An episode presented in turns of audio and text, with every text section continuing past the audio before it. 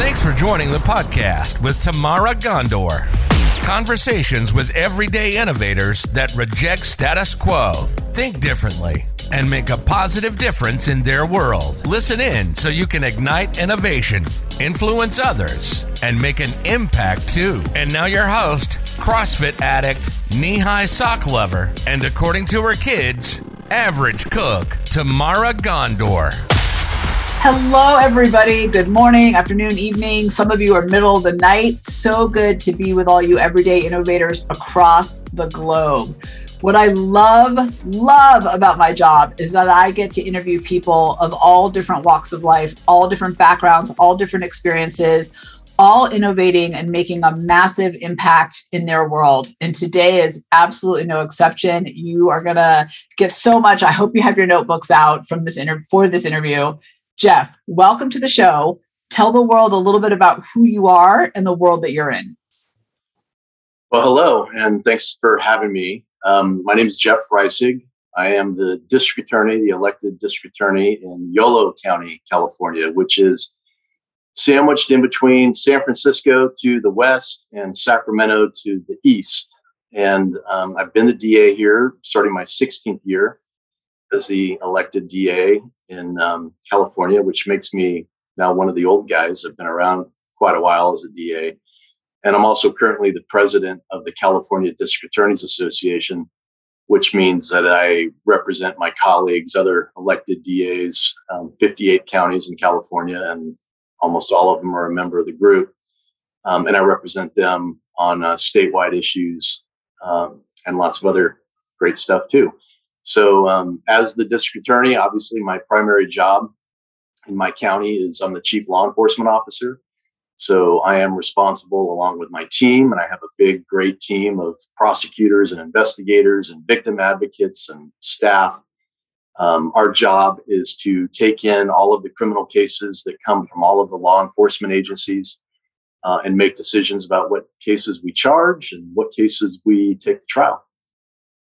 I want to ask you a question because as you were saying your background, which is kind of impressive to begin with, but it also includes a combination of years of experience, but also um, because of serving kind of across, you're saying the president of that association, right? You, you, it also gives you a wide view of what's happening as well. Um, when you think about when you think about your world and kind of what's happening what changes do you have you really experienced and or which ones do you see coming down the road for kind of I'm, I'm asking kind of not just for Yolo County, but also because of kind of your broad range of expertise and experience, like just changes coming down all across the board. That's a loaded question. There have been so many changes in criminal justice in the last decade, um, all over the country, but particularly in California. I mean, it's it's one of the exciting things about you know being in this field. It's also sometimes frustrating, but the laws are constantly evolving and changing whether it's criminal justice reform issues or um, just tweaks in the law. Um, there's always something changing California and, and across the country.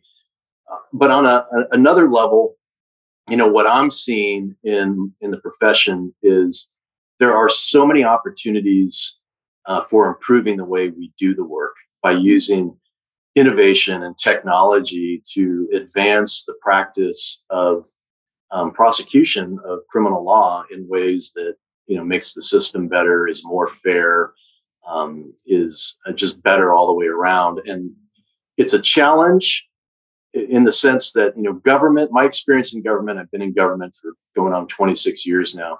Uh, it is often a terrible bureaucratic, slow-moving snail of a machine, and uh, inspiring change and innovation in government sometimes is like you know you know moving heaven and earth. It, it, it's difficult but but it is happening and it's happening in a lot more places and there's just a lot of exciting things being talked about I want to ask you a question about that because you said something really important in there that I think a lot of our listeners deal with, which is wanting to ignite change. Change needs to happen, innovation needs to happen, but they're in a system that's really big and has some legacy to it and some systems and processes and red tape to it.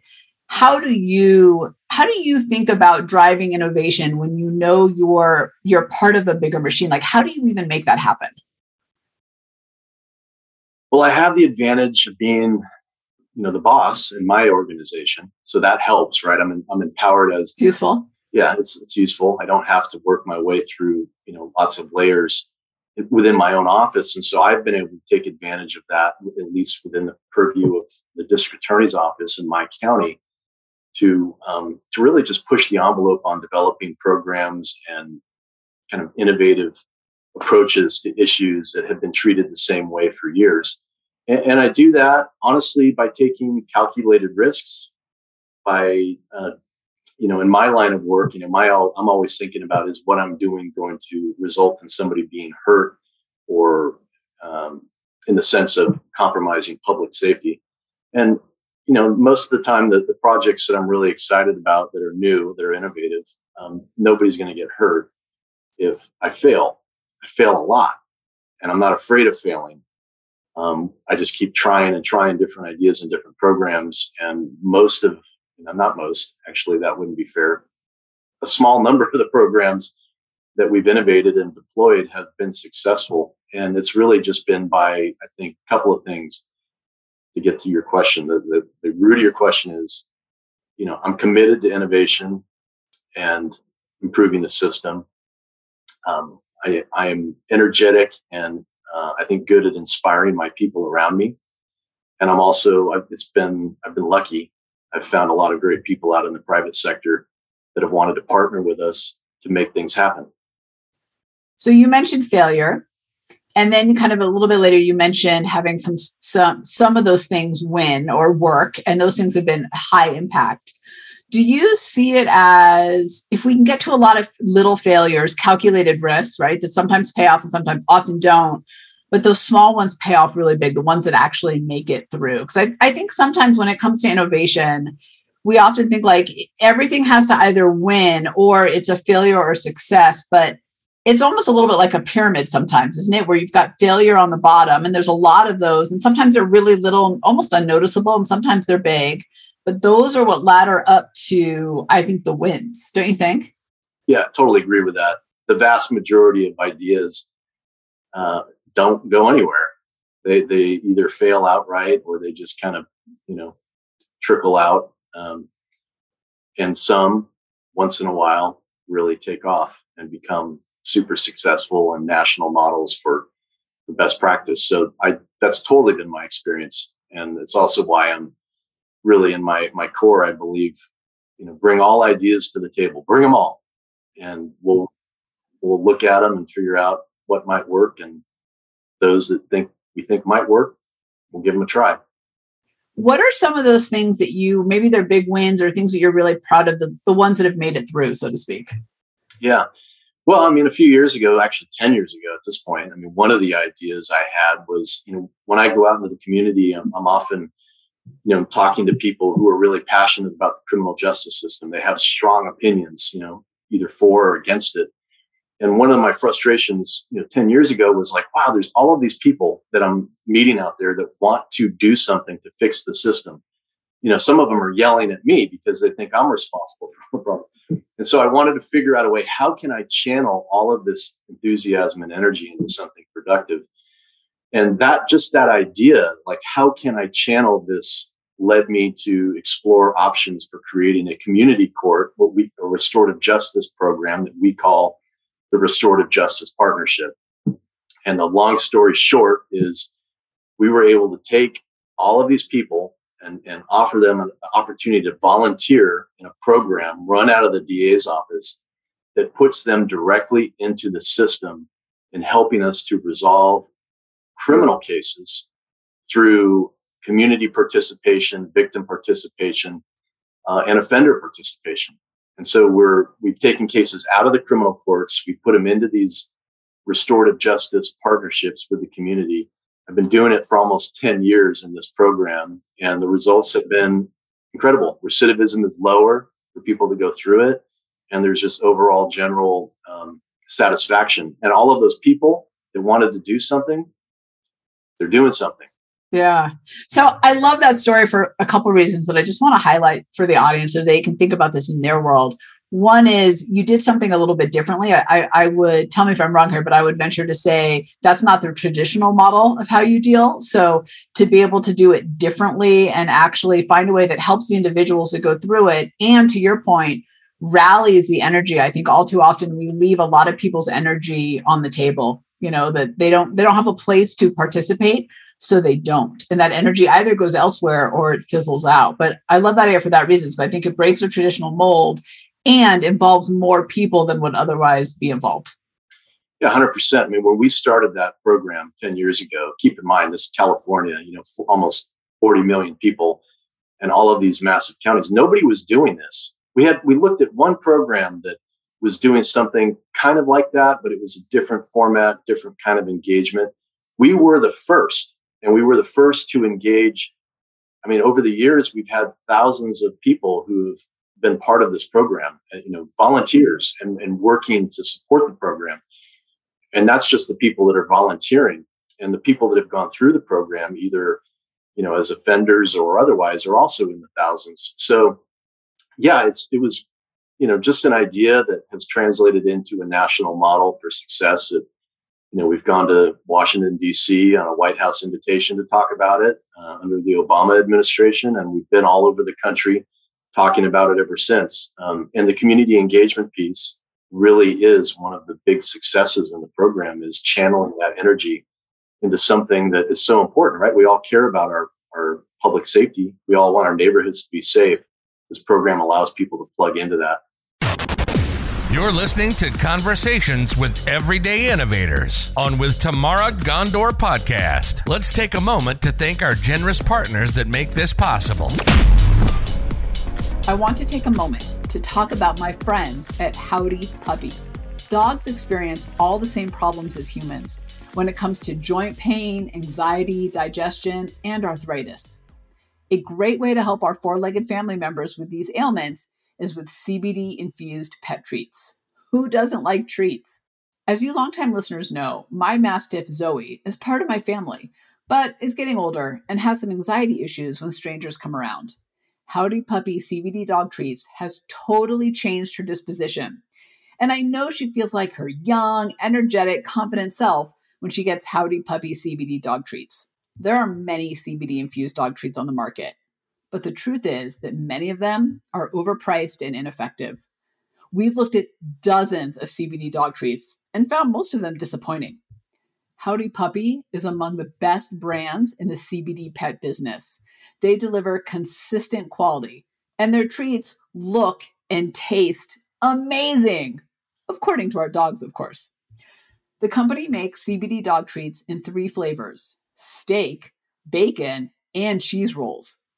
All of Howdy Puppy CBD treats contain natural ingredients, including high quality full spectrum hemp oil, all sourced and made in the USA. Full disclosure I'm an investor in Howdy Puppy, but before I put my name on the company, I had an independent lab in Denver, Colorado verify the quality and consistency of their treats. They are truly as advertised.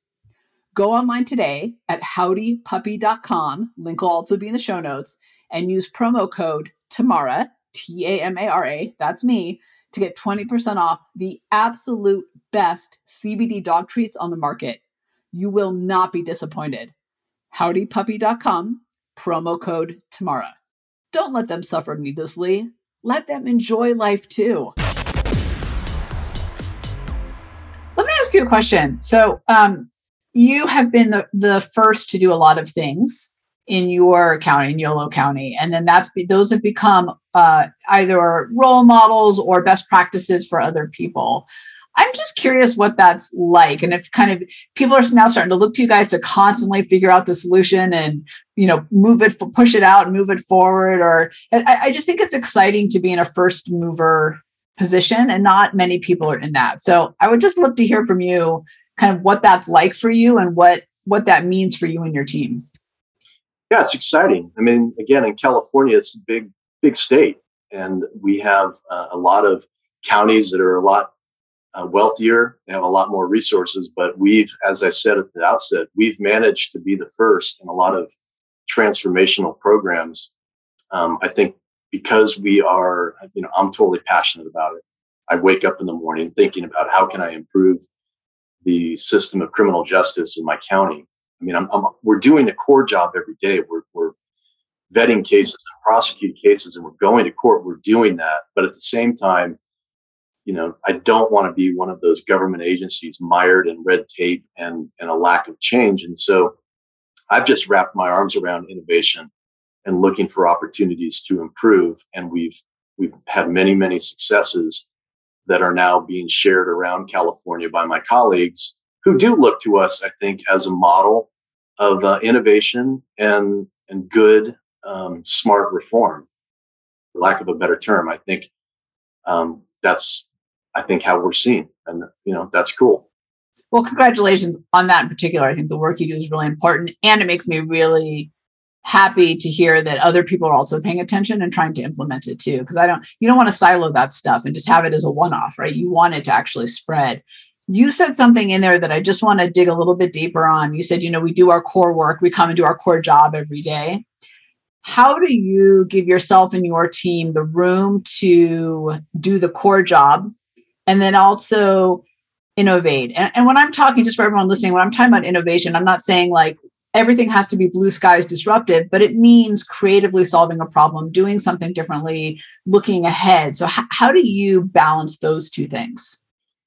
It's a great question. And I think it really comes down to creating a culture among my team, among everyone in this building to embrace that idea of look, we've got things we need to do, but at the same time, as you're doing them, you know, if you have ideas, we want those to bubble up you know, and, and, and it, it's a culture in the sense that I want to hear people in this office. They know how I feel about that. I'm constantly on the hunt for ways to build a better mousetrap and, and to make the system better and our jobs better. And it's a culture. So, you know, we've trained on it. We've talked about it. We are constantly beating the drums of, you know, moving innovation uh, down the field again in in a business that is notoriously not innovative um, so that's, I think, you know, if, if I leave anything behind um, when I'm done, I think that will probably be it. So I, I just want to say this. I want to point out something you said and something you didn't say, because I, I think is part of the key to why your team in particular drives so much meaningful innovation. Um, you said, you know, kind of bubbles up all the time when they're out there doing stuff. And the best innovation happens when people are actually rolling up their sleeves and doing the job. And what you didn't say is, you know, when we get together for our 3 p.m. brainstorm with our scented markers and our easel pads. Now, I'm not against a brainstorm, it needs to happen, but the best innovation happens when the people from the people who are doing the work every single day. And I think we often miss that, but that's what I hear you saying. Yeah, 100%. And, and that's, I mean, it, there's multiple pieces to it. I mean, sure, we have our regular scheduled meetings, innovation meetings, I call them, where I'm meeting with people to talk about, you know, let's talk about innovative ideas and what can we do. Um, but it is the just day to day work that triggers people to look at processes and results and come up with other suggestions.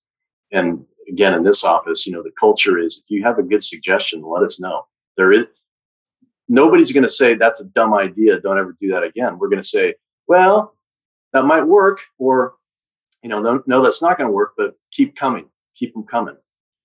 And um, it's you know that's just i think hopefully uh, everybody in this office knows that on a daily basis. I mean that's certainly the message we're trying to send.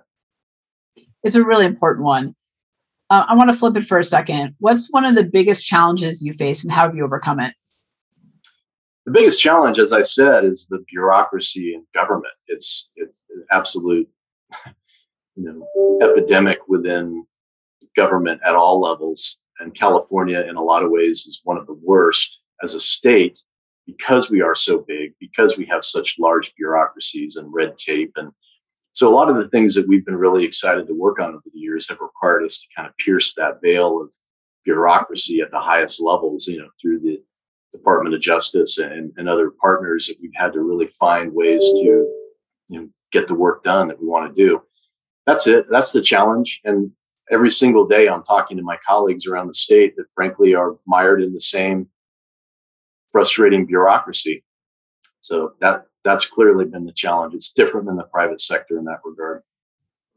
What I find fascinating about what you just said is there's so much bureaucracy on one hand, you know, on the other hand, so many of us hate it, right? So it's like this catch 22 of we're all stuck in it, we don't like it, yet we're the ones in it.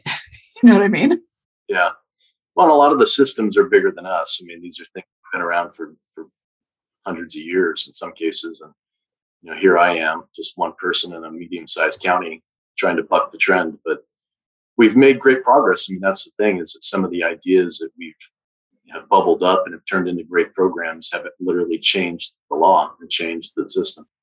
What do you think is the key to dealing with resistance? And, and I'm not necessarily asking about tactics. I think I'm actually really asking about mindset too. Like, because you, to your point, you've got laws and vetoes, and I mean, you've got so much more that is, I would say, outside of your control um, as well as what's in your control or what you can influence. So, how do you think about it when you get that resistance when you're push trying to push something forward that you know should be done?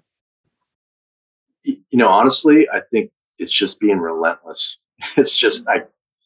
That's it. I mean, relentless with um, excitement and positive attitude. That, that no, we can get this done. Like there is a way to make this happen, and I think that's been my only well, I had lots of lessons in the job, but one of the lessons again and again I've learned is, you know, if if we know it's this is a good idea and we know that there's real potential here, we just need to be relentless in you know pursuing options and opportunities. And like I said, you know, one of the reasons we've had good success is I was able to reach out to the private sector in numerous situations and get the technical support and financial support and doors open that I wasn't able to get within government and that was not you know a lot of my colleagues aren't doing that.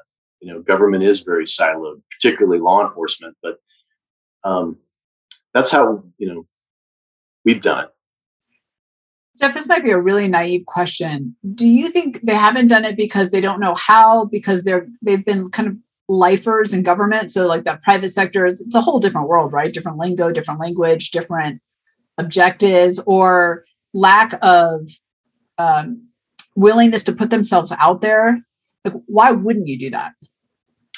I think you know again i, I have the you know privilege of being the, the da the the elected so i'm the boss within this this entity and i'm driving you know i'm driving in my situation um, this culture and this pursuit. In a lot of government agencies um, you just have different thoughts about you know how to approach the job. I think you know a lot of people in government again at the highest levels um, are often just more focused on the day to day kind of monotony of the job, like getting the tasks done, you know, checking off the box on the things that need to get done on a daily basis, you know, operating within the system that's existed all along.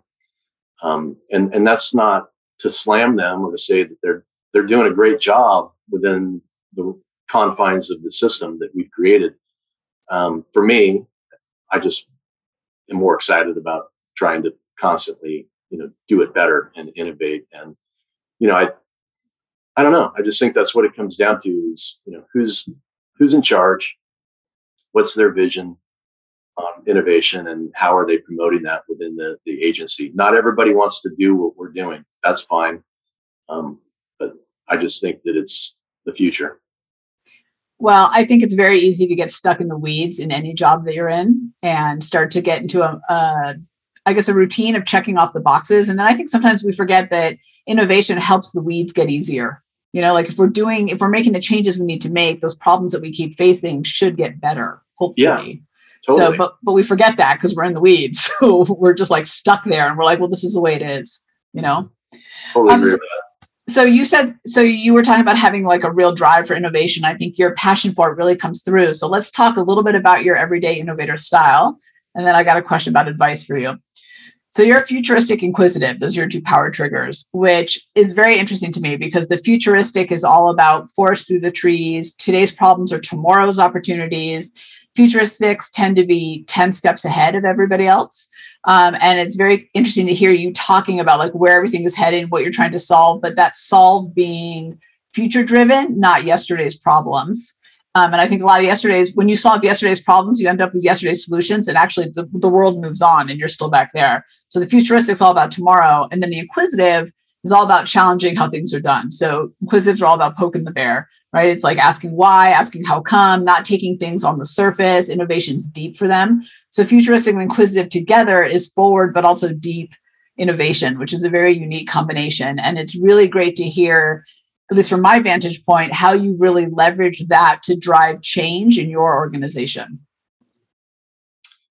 Yeah, it's. I just took the test um, earlier today, and you know, I am a lawyer, right? I mean, I'm a prosecutor. I have. I'm driven by the truth. I'm driven by proving our case. I'm driven by, you know, weeding through all of the the the facts and trying to figure out what actually happened. And so I think I I actually wasn't surprised that it identified me as inquisitive because that's my job and that's what I do. And and I'm not, as I said earlier, I'm never going to make a reckless decision. Hopefully, I'm going to consider the facts, wade through what I have to, and, and then make a decision. And, and so, even though I am very focused on the future and tomorrow and improving systems, um, I'm always in the back of my mind. I am a prosecutor who has been trained for you know 26 years to be very deliberate in considering the facts and you know, making the right call. Yeah, and and um, you know, I also think too that with futuristic and inquisitive combo, that drive, but also that ability to change something as big as criminal justice is is part of your makeup, right? That's part of how, how you're naturally wired and how you innovate. So I think it's great that you're in the role that you're in because I think you can bring that to what is, to your point, a system that's really bigger than you.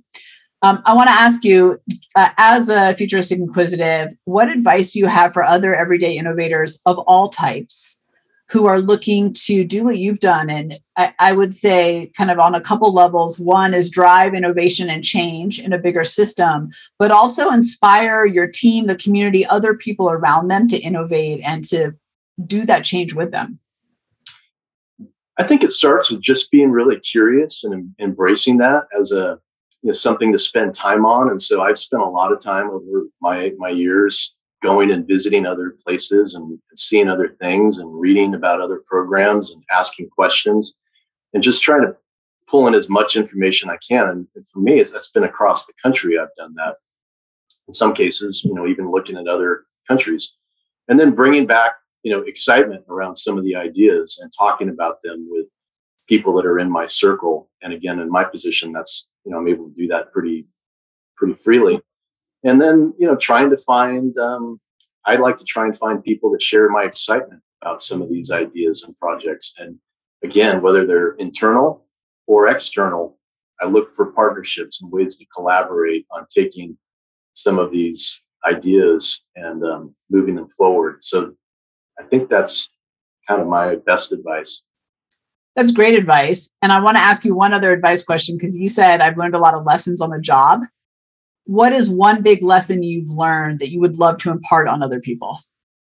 yeah, there's so many. Um, uh, as much as I am constantly looking to the future and pushing and and all of that, I, I have learned to take some deep breaths. To sometimes to just stop and you know ruminate to, to think about these ideas um, uh, a little bit more. And again, particularly my job and, and, the people that I'm dealing with, you know, victims of crime and, and public safety, I have serious um, issues to to always consider. And so, um, my biggest lesson is just this is for me. You know, sometimes I just I pull on the reins a little bit and look around and make sure that you know where I'm going is actually um, a smart investment of time and, and resources in light of all of the other priorities.